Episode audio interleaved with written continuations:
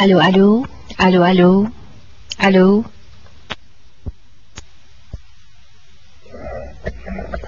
آیا احرار ممکنه خواهش کنم شهر مختصری از زندگی خودتون رو بفرمایید. اسم من احمد احرار به طوری که می‌دونید. و در سال 1313 متولد شدم که حالا هنوز نمی‌دونم که چند سال فکر می‌کنم نزدیک پنجاه. دارم می‌رسم. یا رسیدم نمی‌دونم. و کار اصلی که انتخاب کردم به انتخاب خودم روزنامه نگاری بود. و از خط روزنامه نگاری هم تا این ساعت خارج نشدم. کارهای دیگه که پیش آمده تمام به هر حال یه جوری وابسته به این کار بود. برای کار مورد علاقه و به عنوان یه روزنامه نگار به شما حرف بزنم شما چند ساله که توی کار خبر روزنامه نگاری هستین؟ بنده از در واقع از سالهایی که دوره دوم متوسطتر میگذروندم همون وقتا وارد کارهای روزنامه نگاری شدم البته بدون اینکه این کار رو به صورت کار موظف و کار اصلی یعنی ضمن اینکه روزنامه می‌رفتم به مدرسه از مدرسه هم میمدم می‌رفتم کارهای روزنامه نگاری می‌کردم. البته تو روزنامه هایی که اون وقت وجود داشت. حتی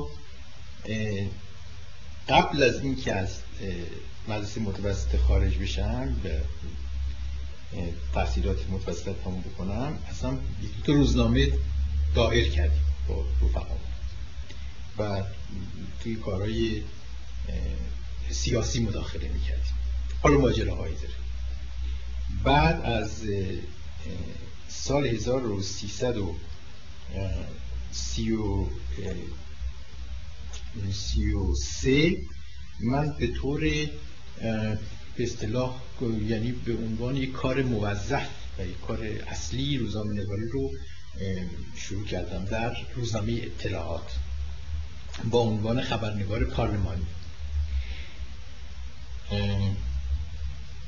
خبرنگار پارلمانی خبرنگار پارلمانی سیاسی بعد ارز کنم که سردبیر روزنامه اطلاعات شدم و ارز کنم که سردبیر مجله اطلاعات جوانان بودم سردبیر سیاسی بودم سردبیر اجتماعی بودم حالا کارهای مختلف. ولی بیشتر خودم میلشتم به کارهای تحریری به, به, به کارهایی که به, به نوشتن. یعنی یعنی نمی‌خواستم خیلی مشغول بشم به کارهای اداری روزنامه نگاری به این دلیل کم کم خودم رو از کارهای اداری تحریری خلاص کردم و آمدم به کارهایی که وقت بیشتری داشته باشم برای مطالعه کردن و نوشتن. بنابراین سرمقاله نویس روزنامه اطلاعات شدم و تا همین آخرها سرمقاله روزنامه اطلاعات رو بنده می نوشتم یعنی برای اینکه شما یه سابقه هم داشته باشید قبل از من از سالهایی که من یادم هست در مثلا از سال 35 36 به این طرف یه مدتی مرحوم جوار کلام علی جوار کلام سرمقاله اطلاعات می نوشت بعد این آقای علی اصغر آرسی جوادی می نوشت و بعد از علی اصغر آرسی جوادی من شروع کردم که تا آخرین روزی که اطلاعات قبل از انقلاب منتشر می شد تقریبا اکثر سرمقاله ها رو من می نوشتم مگر اینکه یه مواردی پیش می آمد که یا خود مرحوم مسعودی می نوشت یا دستگاه یک سرمقاله رو میفرستادن برای چاپ انتشار یا به مناسبتی به کس دیگه مراجعه می‌شد. ضمنا خود من مقالات خودم می نوشتم پاورقی می نوشتم برای روزنامه. این کارهای دیگه در بعضی دیگه از روزنامه ها و مجله ها می‌کردم. مجله ها البته روزنامه ها نه. یه مختصر درسی می‌دادم در دانشکده روزنامه نگاری روزنامه نگاری دانشگاه تهران. یک دوستا کلاس روزنامه نگاری که دایر شد خود روزنامه اطلاعات مؤسسه اطلاعات دایر کرد اونجا تدریس می‌کردم. به هر حال تمام مسائل مربوط می به همون کار روزنامه نگاری. و به مناسبت این کار البته در جریان مسائل سیاسی و اجتماعی مملکت قرار داشتم و خیلی ارتباطات بیشتر دوستانه با کسانی که مستر کارها بودن مشاغل بودن. یکی دو بار البته از بنده از رو محبت از من خواستن که بعضی کارهای دولتی و بعضی مقامات اینا رو داشته باشم که البته به علت اینکه معتقد بودم که روزنامه نگار بهتر هم روزنامه نگار باقی بمونه و فکر می‌کردم که خودم در کار روزنامه نگاری خودم بیشتر می‌تونم اونجوری باشم که دلم می‌خواد حالا نمی‌خوام بگم که مفید باشم یا چیز باشم با تشکر عذر خواستم. ولی خب ارتباطات دوستانه داشتم و به این مناسبت هم در جریان مسائلی قرار داشت. این به طور خلاصه. خب منظور ما بیشتر که مسائلی که شما در جریانش قرار. داشتید ولی قبل از اون خوش کنم از تجربه روزنامه نگاریتون برنامه بفرمایید به خاطر اینکه مثلا خیلی سخت بود سانسور خیلی فشار می آورد شما آزاد نبودید هر چیزی که می‌خواستین بنویسین نمی‌دونم خیلی خوشحال شدم اگر در این باره بفرمایید بنده خانم سمید یکی از برنامه هایی که دارم در حال حاضر و شاید اگر عمری بود برای آینده نوشتن یک شاید بشه گفت یک رساله است درباره سانسور. که اصلا سانسور چیه؟ در ایران چه سوابقی داشته و ما خودمون در برخورد با این سانسور چه مسائلی داشتیم و روابطون با سانسور چی از چه قرار اینقدر این موضوع مهم هست به نظر من. و وسیع هست که فکر می‌کنم که مستقلا باید ساعتهای دراز راجی بهش نشست و صحبت کرد. یا همطوری که بنده در برنامه خودم دارم یک رساله یا احتمالا یک کتاب در بارش نوشتم. اعتقاد کلی من این است که سانسور یکی از علل بیماری های اجتماعی و سیاسی ما در ایران جامعه ما بوده در ایران و هست.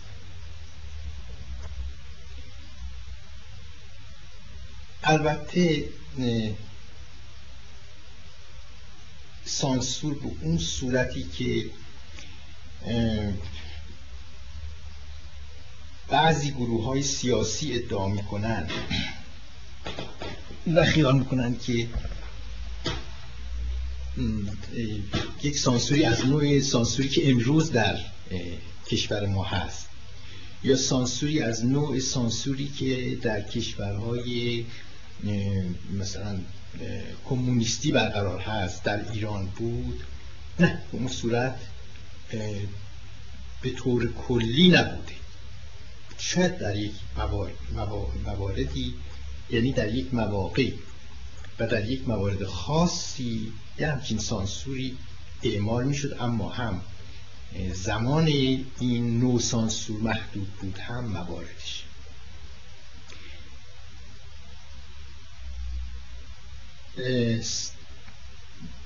در طول زمان یک نوع سانسورهای خاصی اصلا به وجود اومده بود یکیش یکیش میشه فوتو سانسور بود. یعنی طوری شده بود که یه روزنامه نگار خودش خودش رو سانسور می‌کرد. احتیاج نداشت که یک مأمور سانسور بازش بگذاره.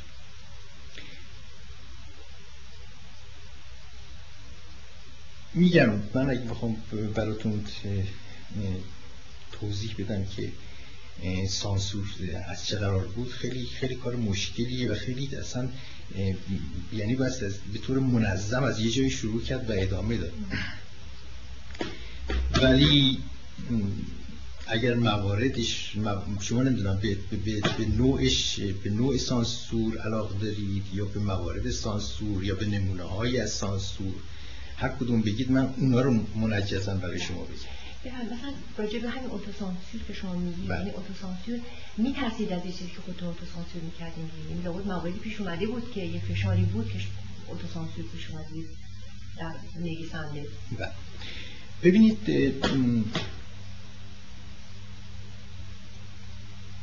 فشار که مسلما بود یعنی دستگاه هایی از از سال بنده برای شما یک فهرست مانندی بکم از سال 1320 که به این طرف. یعنی از بعد از اینکه از خوب رضا شاه رفت و خوب می‌دونیم که در دوره رضا شاه دوره بود که سانسور کامل برقرار یعنی حتی همون یک دو تا روزنامه که منتشر می شدن و روزنامه های صورت نیمه رسمی داشتن و خبرشون کاملا خبر دوری رضاشاه خب معلومه چجور خبر بود دیگه. مثلا شخصیتی مثل تیمورتاش که وزیر دربار و مرد مقتدر دوره دوره پهلوی است دوره رضا شاه است متهم میشه میگیرنش بازداشت میشه در تمام این خبر در دو صفحه در روزنامه منتشر میشه که تیمورتاج وزیر سابق دربار پهلوی بازداشت و مثلا به زندان قصر منتقل شد. با همه این احوال که این خبر رو به این صورت منتشر می‌شد یک اداره در شهربانی بود به نام اداره نگارش. و این اداره نگارش رو اسمم بس ببرم ابتدا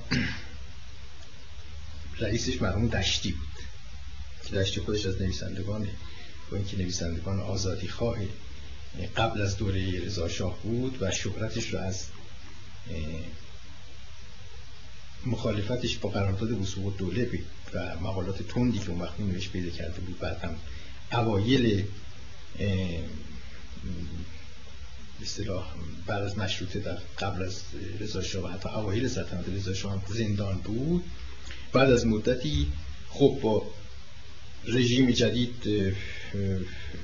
به توافق رسید و ضمن اینکه وکیل مجلس بود نماینده مجلس بود رئیس حالا رئیس شاید نبود ولی به هر حال کارگردان و عامل و عنصر مؤثر بود در اون اداره نگارش که تمام مطالب روزنامه های محدود و معدود زمان رضا شاه رو از جمله اطلاعات که وقت منتشر می شد به طور روزانه عصر می بردن به اون اداره و اشخاصی که اونجا بودن به عنوان بازبین اینها رو میخوندن و یک دو تا مهر داشتن اینها. یکیش اسمش مهرش بود روا یکی بود ناروا.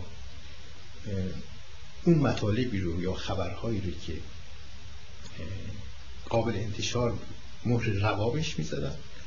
اون که قابل انتشار نبود مهر ناروا بهش می‌زدن. و بنابراین هیچ مطلبی منتشر نمی‌شد در روزنامه ها جز اینکه از زیر نظر بازرس ها و بازبین های اداره نگارش گذشته باشه. خب این سیستم رضا شاهی بود. بعد از رفتن رضا شاه یک مرتبه در ایران یک آزادی بی قید شرط پیدا شد. خب البته در تا موقعی که متفقین در ایران بودن و جنگ بود طبعا یک نوع سانسوری از طرف اداره تبلیغات اون وقت که زیر نظر متفقین بود اعمال می‌شد نسبت به مطالب روزنامه ها و نشریات دیگه. ولی بعد از اینکه جنگ تمام شد و اونها دیگه مداخله نداشتن دوره آزادی چیز پیدا سیاسی پیدا شد آزادی اجتماعی که احزاب پیدا شدن فعالیت های سیاسی شدت گرفت و روزنامه های متعددی چاپ شدن و این روزنامه ها بر اثر اینکه یک دوره طولانی از زمان مشروطیت از اوایل مشروطیت از زمان انقلاب تا دو تا سوم شهری برای 1320 در حقیقت یک اختناقی وجود داشت. اینها شلاقچه شروع کردن به ارز کنم که فعالیت های مطبوعاتی و سیاسی. و خیلی تندروی می‌شد. روزنامه های چپ بود که البته وابسته به حزب توده بود. خود نشریات حزب توده بود. روزنامه هایی بودن و نشریاتی بودن که اینها وابسته به حزب توده نبودن یا دست راستی افراطی بودن یا دست چپی افراطی. بیشترشون به صورت حج و مرج. هرچی دلشون می‌خواست می نوشتن به هر کس می‌خواستن میپریدن. از هرچی می‌خواستن انتقاد می‌کردن بی غیر شرط. و این وضع ادامه داشت تا جریان سوی قصد به محمد رضا شاه در 15 بهمن 1327 که در اون تاریخ رژیم تصمیم گرفت که یک مقدار محدودیت های سیاسی و مطبوعاتی ایجاد کنه در واقع یه وضع فوق‌العاده‌ای اعلام شد و لایحه غیر قانونی شناخته شدن حزب توده از تصویب گذشت حزب توده بسته شد تعطیل شد. تعدادی از روزنامه ها حکومت نظامی اعلام شد و قوانین فوقلادهی به موقع اجرا گذاشته شد و عده زیادی از اشخاص سیاسی بازداشت شدن تعداد زیادی از روزنامه ها توقیف شد و از اون تاریخ بود که به اصطلاح مطبوعات در دوره شاه محمد رضا شاه محدودیت های مطبوعاتی از طرف دولت شروع شد تا اون زمان محدودیتی تقریبا وجود نداشت. خب طبیعتا اون وقت تا موقعی که حکومت نظامی برقرار بود حکومت در, دستگاه فرمانداری نظامی یک اشخاصی بودن که این کنترل رو اعمال می‌کردن به کار مطبوعات بعد که حکومت نظامی ملغا شد این دستگاه این اداره این کار آمد در حوزه وظایف شهربانی قرار گرفت و در شهربانی یک اداره اصلا تشکیل شد که این همون دنباله اداره نگارش زمان رضا شاه بود. که در واقع کار مطبوعات رو سانسور می‌کرد. البته اون موقع هنوز وزارت اطلاعات تشکیل نشده بود. اداره انتشارات بود اداره اداره رادیو بود اداره کوچیکی بود. و در دستگاه خود نخست وزیری می‌تونم بگم. یک اشخاصی بودن اونم با تشکیلات خیلی محدود که اینها سیاست کلی رو درباره روابط دولت با مطبوعات تنظیم می‌کردن و این اداره نگارش هر اداره که حالا اسمش خاطرم نیست در شهربانی در واقع قدرت اجرایی اون تصمیمات و برنامه های دستگاه نخست وزیر بود. خب از سال 1327 تا سال 1329 و بعدم سال 1332 یعنی جریان 28 مرداد این کنترل دولت به مطبوعات و روابط سانسورچی و سانسور شونده در کار مطبوعات به اقتضای اوضاع سیاسی نوسان پیدا می‌کرد. گاهی دولت به دلایلی در حالتی قرار می‌گرفت که می‌تونه سانسوری بیشتری اعمال بکنه این کار می‌کرد. گاهی از نظر سیاسی در بعضی قرار می گرفت که مجبور بود کوتاه بیاد و کوتاه می اومد روزنامه ها آزادتر می شدن همچنان که دستن در جریان ملی شدن نف یا اینها. خب باز دوباره بعد از مدتی که از سانسور و اختناق دوره 1327 به این طرف گذشته بود مجددا یک فضای باز مطبوعاتی و سیاسی پیدا شد در مملکت و بالاخره تا سال 1332 یعنی بعد از 28 مرداد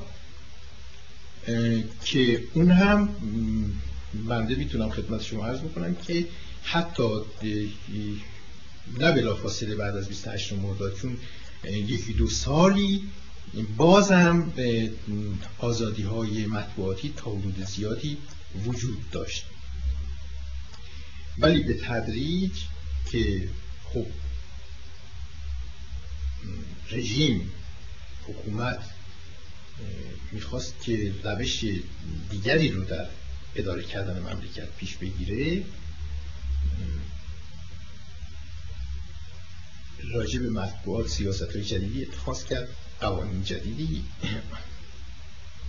تهیه شد و به خصوص بعد از اینکه یه فرمانداری نظامی حکومت نظامی به وجود آمد که بختیار رئیسش بود. و بعد هم این حکومت نظامی تبدیل شد به سازمان امنیت. از اون تاریخ به بعد دیگه سانسور جنبه خیلی جدی و خیلی وسیعتر با دامنه خیلی وسیعتری پیدا کرد. خب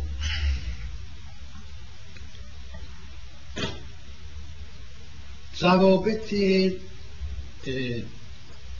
سانسور چی یعنی یعنی حالا دستگاه حکومت که اداره سانسور سانسور مطبوعات حالا هر جا سانسور این اداره سانسور هم از اینکه در فرمانداری نظامی بود یا در سازمان امنیت بود یا در وزارت اطلاعات بود که هنوز وزارت اطلاعات از که تشکیل نشده بود. اداره انتشارات بود یا هر جای دیگه یا در نخست وزیری. یک به صلاح قانون مدونی نبود که نظامات معینی داشته باشه یک قاعده معینی داشته باشه و روی اون سانسور اعمال بشه. اصلا همچین چیزی فکر می‌کنم که خیلی غیر عملی باشه مگر در شرایطی مثل شرایط امروز ایران یا شرایطی همونطور که عرض کردم مثل کشورهایی مثلا سوسیالیستی و کمونیستی که اینا در حقیقت مطبوعات در اینجور کشورها یک اداره کوچیک دولتی محسوب میشه که وظایفشون به قدری محدوده که احتیاج نداره که کسی سانسور بکنه اون کسی اونجا نشسته و کار می‌کنه خودش می‌دونه که وظایفش در چه حدود از اون حدود خارج نمیشه و نمی‌تواند خارج بشه. اما اگر در یک شرایطی که به هر حال یه مقداری آزادی مطبوعاتی حتی برای حتی نه تنها مقاله و نظریات سیاسی بلکه برای حتی نشر خبر یک مقدار امکانات وجود داشته باشه محدودیت به اون صورت وجود نداشته باشه طبیعتا سانسور نمی‌تونه به صورت یک قانون مثلا پنج ماده یا ده ماده یا صد ماده اجرا بشه و وجود داشته باشه. این بستگی داره به خیلی چیزا. تو ایران چجور وجود داشت؟ در همین که عرض می‌کنم دیگه ایران در ایران در شما مثلا وقتی که به طور نیمه وقت کار می‌کردید با مطبوعات بلکه در خیلی قبل از سیاسی جدا وارد کار بله. اطلاعات ولی قبلش هم خب تماس داشتید در مقاله نوشتید اونجا واقعا سانسور حس می‌کردید؟ مقاله ببینید نه ببینید در گفتم تا سال 1300 و فکر می‌کنم مثلا سی و اواخر 33 یا مثلا اوایل 34 یعنی یکی دو سال یکی یک یه سال یه سال چند ماه. بعد از 28 مرداد 32 که کم کم سانسور شدیدتر شد و یک نظم تازه پیدا کرد تا قبل از اون خیلی سانسور به اون صورت وجود نداشت. یعنی آزادی های مطبوعاتی تا حدود زیادی رعایت می شد حتی من خودم یادمه که مثلا در همون دوره 28 مرداد در یکی دو مجله که وقت ما منتشر می‌کردیم همکاری داشتیم با حتی به پرپای خانواده سلطنتی هم ما میپیچیدیم و چیز می‌کردیم. برای دوست داشتم متا کم کم همون زمانی که عرض کردم که فرمانداری نظامی بود و چیز هم سرلشگر بختیار اون وقت سرتی بختیار فکر کنم سرلشگر شده بود رئیس فرماندار نظامی بود یعنی رئیس اون دستگاه فرمانداری نظامی بود.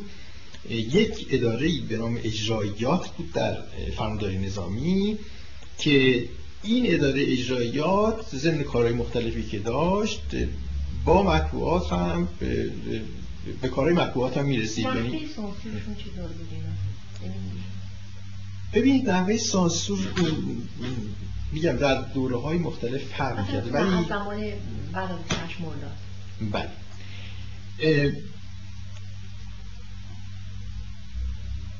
در بعضی در, در یه قسمت موارد یعنی اینطور می‌تونم بهتون بگم. یه مقدار چیزهایی بودش که دولت اصولا به روزنامه هایی که به منتشر می‌شد خودش به یه صورتی یا به طور شفاهی بعضی وقتا به طور نیمه رسمی بعضی وقتا در مذاکرات خصوصی تذکر می‌داد توجه می‌داد که راجب این مطالب فرض کنید که چیزی نوشته نشه یا کم نوشته بشه یا حتی می‌گفتن فرض کنید راجب فلان مطلب اینطور نوشته بشه. سیاست نوشته. اینا البته مربوط می‌شد به اون مسائلی که با سیاست اساسی دولت ارتباط داشت. مثلا فرض فرمایید که اگر تشکیلات نظامی حزب توده خوب کشف میشو و بازداشت می‌شدن سران حزب توده و سران نظامی این یه سیاست خیلی جدی بود از نظر دولت. خب دولت میل داشت در مطبوعات هم در جهت این سیاست مطالبشون تنظیم میشه. مخصوصا روزنامه های خبری روزنامه خبری جدی مثل روزنامه اطلاعات مثل روزنامه کیهان.